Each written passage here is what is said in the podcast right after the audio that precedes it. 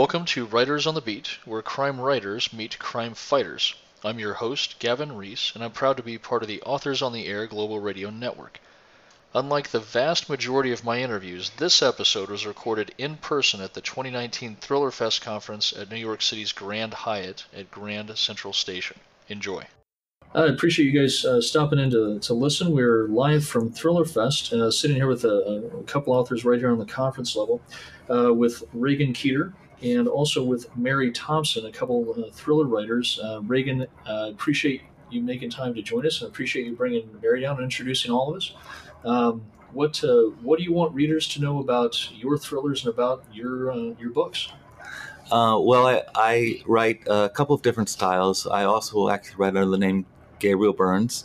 Um, I have a book right now that's published under the name Gabriel Burns. It's uh, called 99 Souls and it's a paranormal thriller. And um, I'll have my first book coming out under the name Reagan Keeter um, uh, next year. It's called Misery Rock, and that's a domestic suspense. Um, and uh, I do that because uh, I think, for example, if you Starbucks owns Teavana, and you wouldn't want to walk into a Starbucks and find yourself in a Teavana. Uh, so I think it's important to to um, to know what you're getting when you buy it. So I like both types of books. Maybe you will as well, but I just want you to know what you're getting when you pick it up. Yeah, absolutely. And Mary, what do what do you write and what do you have coming up? Okay, well, I have a book out called Amy Chelsea Stacy Dee. It's a teen thriller about two girls who got kidnapped. One comes home and you don't know what happened to her. She won't tell anyone what happened. So it's like a mystery thriller about what happened to these two girls. That sounds like it's going to be a, a, a little bit dark and, and, and very, uh, very realistic. Um, it's really hard investigating a lot of a lot of teen crimes. Um, because they're, they're oftentimes the, the, the, police or investigators, even the families, don't necessarily have a lot of level of cooperation or trust when uh, when teens are struggling through some type of crisis. And I, I, imagine that that is going to be pretty authentic for, for the readers. Yeah, I mean, I definitely tried to make it realistic. I had read multiple books about real kidnappings before I wrote the book. Not, you know, not not purposefully. Actually, I just was interested, which is what, which is yes. what led me to decide that I wanted to write this book. Yeah. Um, yeah, and so it is one issue that that she deals with. Amy, the main character, deals with her mistrust of the police. She doesn't want to tell them what happened, um, because partly because she's keeping secrets about what happened. Perfect. Yeah, that's perfectly spot on for the way that uh, way that teens are going to behave. Uh, that's what what got you started writing in uh, in this genre and and uh, to put these kind of books together. Oh man, that's a tough question. I, you know, I started out writing fantasy, um, and I did an MFA program in writing for children at the New School, and I was working with people who were doing contemporary, and I was like, "What is this?" I didn't even know what it was, and you know, it led me to learn how to write in contemporary YA, um, and the you know the thriller aspect just came from you know I had this idea based on stories that I read in the news and books that I had read about kidnappings, um, and it just was fascinating to me. And for for your writing, Reagan, how did how did you come about to, to be a writer? Did you always know that you wanted to write? Did you have a, a writing mentor early on? Did someone shape your your uh, your craft from an early point, or? Uh, I actually decided I wanted to write when I was 15 when I read the book Sphere by Michael Crichton. It was actually yeah. the first book that I couldn't put down. Um, and I actually wrote my first book that year. I was going to boarding school at the time and I wrote the book in my spare time um, and it was not a very good book. um, we all understand that. but it was a it was a um, it was a learning opportunity. So absolutely, you know, it's uh, everybody everybody starts uh, starts somewhere, and I, I heard someone say that uh, your first million words are practice, and you know probably the, more. Yeah, yeah, yeah. You know, and I think the the sooner and, and earlier that you get through those million words, um, you know, I think it's for me, it's like working any other any other muscle, and you know, you don't become a better writer without writing. And, and it's not even just the first million. It's like, I mean, I still like, you know, I write a ton of stuff that's bad. Even now, you have to work and work and work to get to mm-hmm. that stuff that's mm-hmm. good. Yeah, and for me, the the writing, the first draft, it, for me is is like the easy part. Um, it's going back and polishing and editing that into something that even kind of resembles a semi-precious stone. Like I, I wouldn't even say that I'm you know, putting diamonds out at all, but the the writing part has gotten a lot easier, but the editing part never has. You know, I think that's just such a tough struggle. But when you're editing, at least you have a base of something to work with, Yes. right? You're not just trying to come up with it. So I love editing in that way because you're like, okay, I have something. I can work with this. I feel like the editing for me has gotten easier over the years because it used to be I would go back and read it and I'd be like, this is wrong, this is wrong, and this is, Yeah. and I could do that a hundred times. Yeah. And I'm actually relatively proud with the last book I finished, which is neither of the ones I've discussed.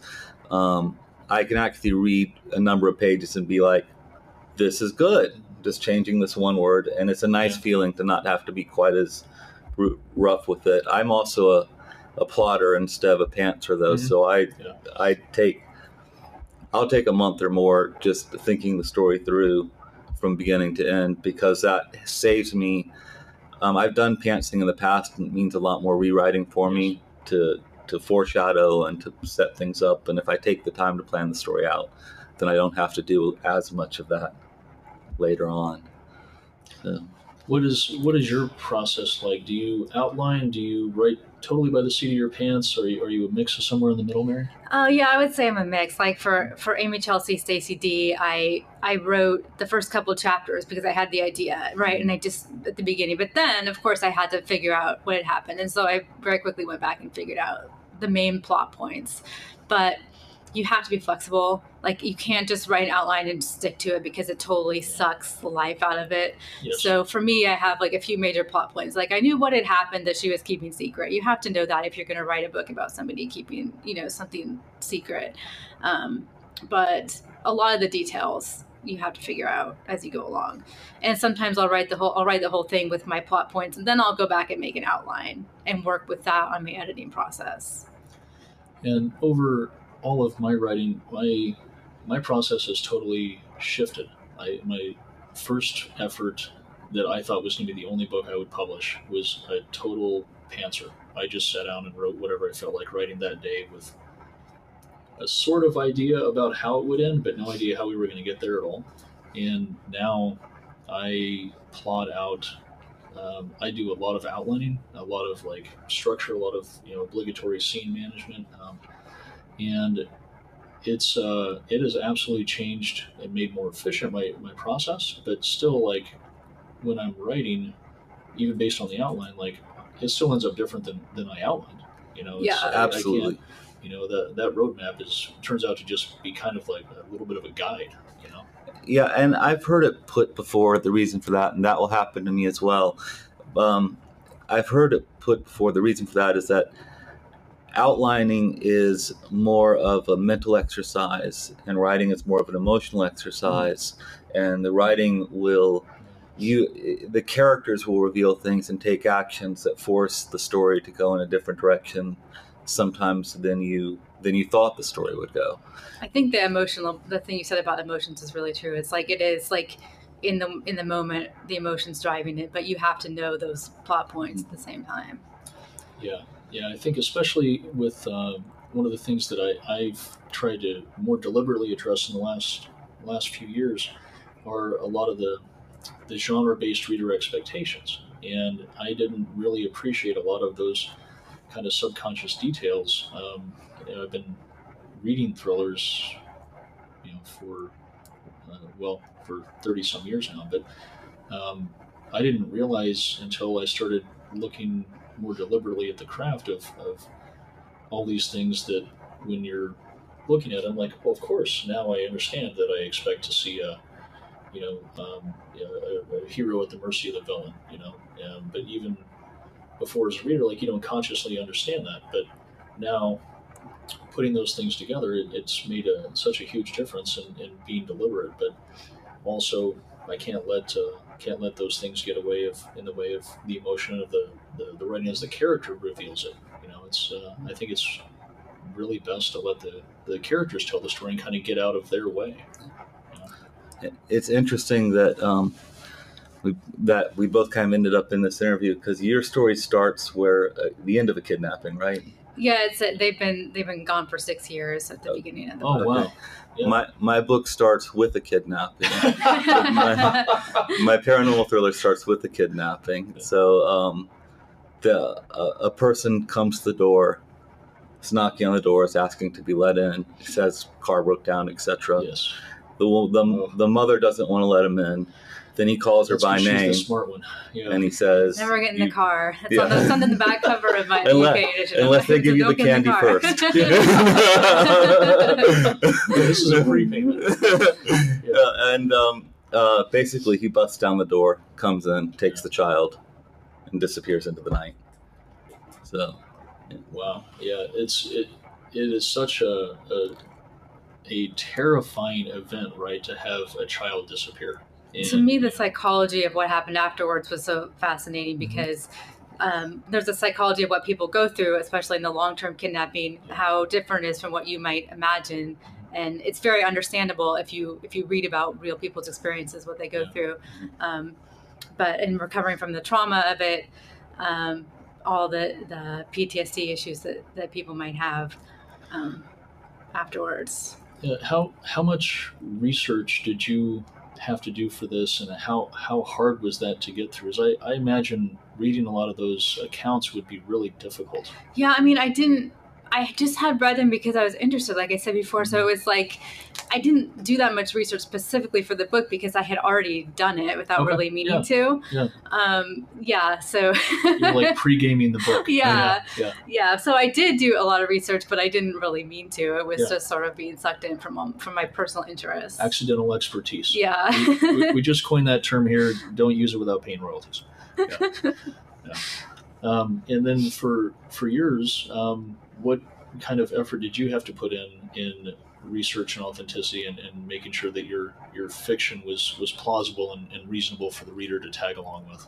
um, definitely not as much because mine is a lot more um, more on the fantasy side. So the Mhm. abductor is par- the the abductor is paranormal. He is um, he I have this little. Th- so when I was writing the book, before I wrote the book, I wrote a little thing from the bad guy's perspective, and it stuck with me, even though I wrote it like years ago and I put it away and forgotten.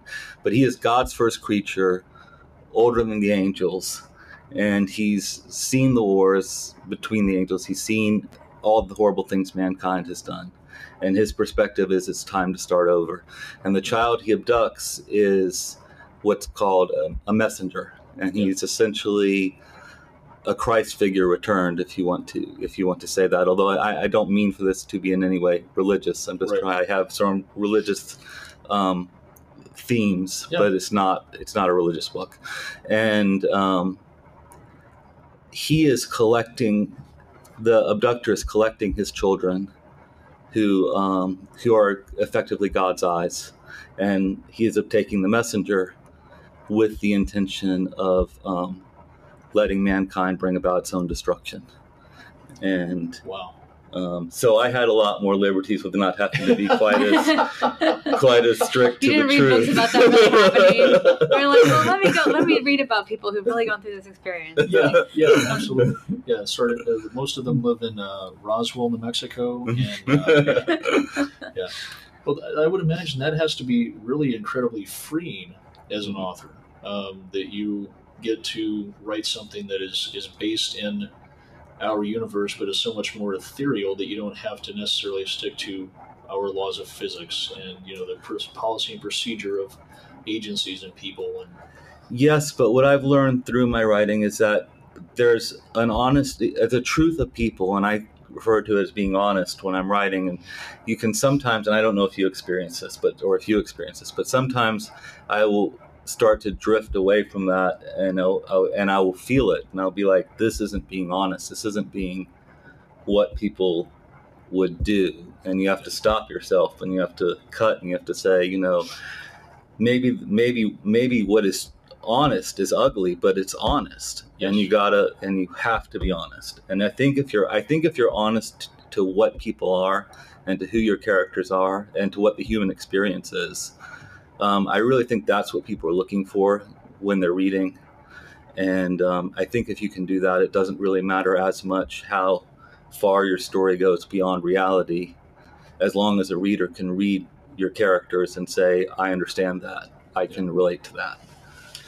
And on that note of relatability, Mary, um, one of the things that I think a lot of writers struggle with are making their bad guys, their their villains, the the some of the even ancillary characters relatable and three dimensional and, and not just this like two dimensional caricature of, of what you know some stereotype of a person. As a writer, how how do you go about crafting your characters so that all of them, even the bad guys, are, are relatable in some way? Yeah, I mean, it is tough, right? Because the person, obviously, the kidnapper is a terrible person. Like, there's Yeah. no way to get around that. But he does have a he does have a history of things that have happened in his life that may have led to him being that way. And it's like, um, there, there are he does have emotions, and he does he does love people in his own twisted way. Yeah. Um, and I think it really it is important to show that. Like, I don't think it's necessarily bad to sometimes have a villain who's just a villain and they don't necessarily have that backstory. I think that can be legitimate, but I do like in this book, I definitely did create a backstory for him and a reason, a way that he loves that you might understand that he is thinks he's feeling love, you know, but it's not what we would experience. Um, yeah, it's uh, it's it's interesting as an author because even you got to get into every character's head, um, even though he's not a perspective character, and you know it's disturbing how you can be like you can oh now I understand how he would act because of this, and like I can get in his head and, and create his actions, and you're like man, like Yeah, what's wrong with me? what's wrong with me that I just got the head of this character? Like I understand how he loves this this girl that he kidnapped and the other character. yeah, and that's one, one of the things I, I use kind of as a, as a cheat um, to, help put myself uh, emotionally in that in that headspace. Um, uh, when I'm creating the characters, I, I I grew up playing a lot of music, and so I I listen to a lot of music when I type. I'm normally at like volume 12, and the uh, so I'll, I'll listen to music when I'm writing from a character's point of view that they would listen to, you know, and which becomes a little bit tough when I'm writing about like you know the Sinaloa cartel or you know um, a, a, terrorist group that you know it's uh, it ends up making me I think a little bit um, a little bit angry at them for making me listen to the to, to their their uh, their playlist um, but it's I think a lot more of their authenticity kind of seems to come through um, that's uh, how I guess I deal with it or try to try to get into their headspace a little bit. I find that, or from my perspective, everybody's the hero of their own story, and that should be Mhm. true of your bad guys as well. Yeah, And- definitely. And Yeah. so, if you can see the world through their eyes, you will find that, you know, they're not going to be, they'll never be the relatable character, the one you want to win, but it should at least their viewpoint should be understandable to you. And, and, if you can see it, then I think that will come through. They'll come through as three dimensional by virtue of the fact that they are, in their minds, good people doing things that they need to do, even though they are, even if their reasons are terrible. Yeah, yes. at least to us. I mean, Yes. yeah, the thing is, I don't think they have to think that they're a good person, but they do have Well, to think yeah. that they have to do whatever Yeah. it is, That- or that they have a right to do whatever Yeah. it is. Absolutely, that's correct. That's I a like better way of Yeah. putting it. right to do that. I mean, many, I think many villains do think that they're the good people doing the right thing. You know, I've written that in, in my, you know, previous previous book. Like the villain Sure. really did think he was doing the right thing, but you know, in in this particular book, I don't think. He, I think he just thinks he has to, and he has a right to, and his desires would come Mhm. 1st Well, what um, having written a, a, a number of books now, Mary, what what do you wish you of what you know today? What do you really wish that you had known when you started this whole journey out? Um, I think I wish that I had planned better for like what genre am I going to do and what are the, what are the conventions and in the marketing aspect of it. Because my first book um, is called Wuftoom. It's about a boy who's turned into this worm-like creature, um, and I, you know, I loved the book. I still love the book, and I but I didn't know that it was a, a middle grade like you know book right like i'm just Yeah. writing this book Yeah. and then you know i met went to a writers conference and met an agent they said they told me it was a middle grade book and then i started writing children's and then got into it um, but i wish that i had thought i'm writing for this this market um, before i started and so i wish that i had learned more about all the different genres that i you know ended up writing in before i did, just did it So if we can put you in the same Wayback Machine Reagan, Mhm. what would you? What information would you give your former self? Um, surprisingly, I would actually have a very similar answer. I think it's when you first start writing, you just start writing with, with the story you like to tell, and you think everybody else is going to love it too. And with my first couple books, I was like, I have no idea what genre this is. When I was done, I was like, I don't know what this is, and it was very hard to figure out how to how to pitch it or how to do whatever with it Yeah. because and and now I actually I'll think you know what am I writing you know what is my intention? Who are my characters? You know what is the shape of the story and and, who's the audience?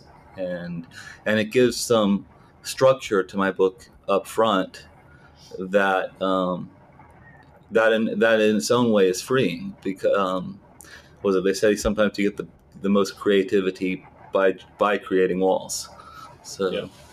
Yeah, putting those those limits and forcing yourself, um, like from my drawn an, an analogy from my, my former cop life, right? If you have to fight in an elevator, you're going to be a lot more creative than if you've got this open field, you know. And uh, I think it's uh, yeah, giving yourself the, those limits and those restrictions end up putting together a, a basis for you to, to really focus your creativity. Yeah. Um, how has the conference been for for both of you so far? I mean, we're only a few hours into this. Is meeting expectations, surpassing expectations, or, or you guys going to be the the, the, the names and, and lights this year and panels next year and, and ready to I mean, this is my first world. ThrillerCon. You know, I I previously done fantasy. I've only had you know one thriller out, and I just um, I love it. It's great. It's meeting different people, and like I can't always just say it earlier. Like everybody here is so dressed up. Like I'm sitting here like in jeans and like I'm wearing a geeky T-shirt, you know, because I'm used to doing fancy stuff. And I'm like everybody's wearing like button-down shirts. like I'm like, I, I oh. brought both of them that I. Yeah, I actually don't ever wear button-down shirts at home. I'm Yeah. in like jeans. I'm in something like what you're wearing now most of the time. Um, I, I've been most surprised, um, k- kind of by the the organization as a whole, but especially you know here with everybody, you know, in the, in the same place. Like, um, been most surprised by the just total generosity of most everyone here. I mean, I well, I can't even say that. Everyone that I've met here has been totally you know generous and willing to give of, of their time and expertise and to be able to sit in a room and listen to you know a lot of the the folks who have um, carved very successful niches for themselves in the in the publishing world, and they're here to tell the rest of us how we can replicate their success. That's an amazing thing to me, um, and I don't know of any other any other organizations that really do that. Um, this is, I think, a really unique opportunity for for everyone who's working their way up the mountain. You know, writers like if for those people listening, they're aspiring writers. Like writers are nice people. Like Mhm. because everybody who's struggled, like most of all, every all of us have had other careers. Like we're all in our second career. Or like most of us, like I have a day job. Most of us have day jobs, right? So like we've all struggled, and like it's hard to be like super like arrogant about yourself and your work. Like when you when you like when you're working in the publishing industry and you struggle to get where you are and you're constantly struggling. It's like you want people have helped me you have to help others like Yes. don't be intimidated by talk about talking to people because everybody just wants to help each other and be part of a community Yeah. Nicely put. Yeah, yeah. That was uh, when I first uh, first was trying to get published. I um, got in touch with uh, uh, with Joseph Wambaugh, who's like the original cop author, and I uh, managed to track down his his email address. Sent him an email thinking there's no way anybody's going to ever respond to this. And like four and a half hours later, I had a really lengthy response and really well thought out like advice on you know what I should be doing and I thought that was an anomaly. And you know, it turns out the writing community is largely composed of, of that same personality. It's a really, really fantastic, almost you know, nurturing place to be. You know, I'm I'm really really happy to be able to be a part of this. Listen to the love in the room. you guys being a writer is awesome. it is. It's actually funny because um, you say that because when I was I was working on a newspaper a number of years ago, and there was a writer in Atlanta that I knew about, and I thought, gosh, it would be great to get in touch with him and maybe be able to do something with him or whatever. So I actually end up sending him. This was, uh, I guess, email wasn't really a thing yet. It was probably around, but I guess it wasn't really much of a thing yet. Yeah. And so I had, I had mailed him a couple short stories, and he actually called me and and um, I actually hung out hung out with him a few times, Wow. and it, it didn't really That's go much cool. of anywhere professionally, but it, it that he appreciated the work was was one of those for me one of those stepping stones that said maybe I can really do this, Yes. and and when you have you know when you have reputable people say you know I like what you're doing, Yeah. it's it's.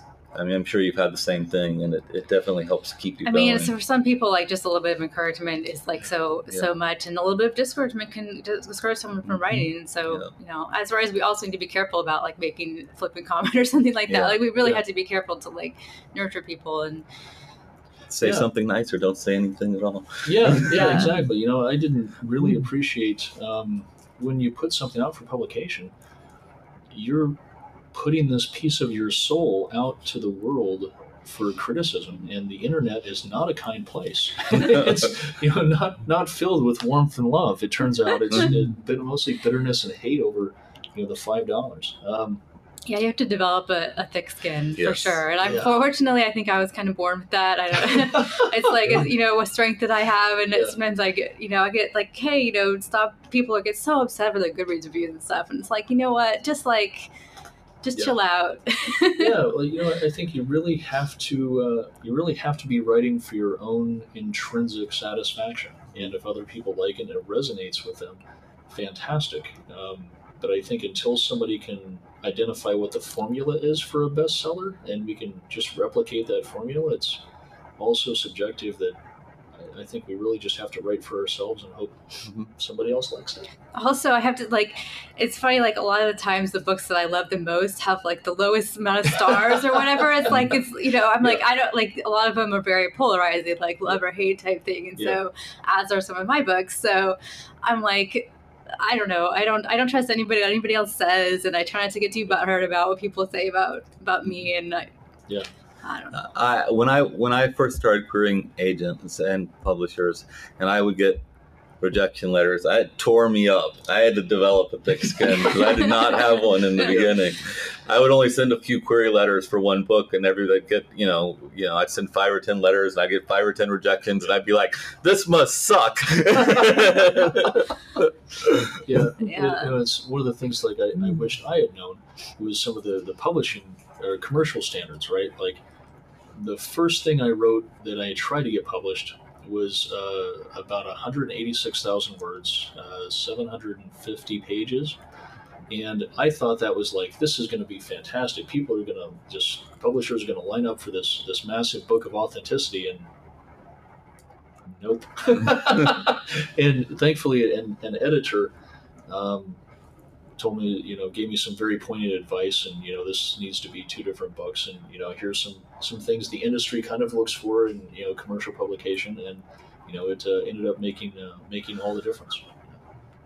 That's great. So what uh, what would you guys like uh, readers to know about where they can find you, where they can connect with you, where they can get it, maybe on a newsletter or follow you?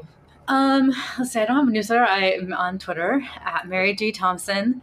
Um, I'm on Instagram, but I hardly ever post because I just don't like. I don't know. I never take pictures, but you can find me at uh, MGT Author um, on Instagram. Um, uh, MaryGThompson.com is my website. And um, so I'm ReaganKeeter.com, and that's R E A G A N K E E T E R. And I spell my name because I've heard Reagan spelled every way possible. Yeah. And um, I'm also on Facebook at Reagan Keeter and Twitter and Instagram. Um, I'm most active on Facebook. Um, you can find me on any of them, but um, I'm going to be most active on Facebook. I do have a mailing list that you can sign up with uh, through my website. Um, and yeah, that's how you can find me. Fantastic. Well, I, greatly appreciate both of you stopping in. and if you uh, you know make any any new friends that you think would like to come down, send them in, and we'll get everybody uh, everybody we can on the air, and um, you know hopefully you get uh, some some more readers introduced to some more fantastic authors. I greatly appreciate your time. Thanks Thank so you so much for having us. My pleasure. You've been listening to Writers on the Beat, where crime writers meet crime fighters, a copyrighted broadcast of the Authors on the Air Global Radio Network. I'm your host, Gavin Reese, and this episode's guests have been Mary G. Thompson and Reagan Keeter. Until next time, take care of yourselves and each other. Be safe out there.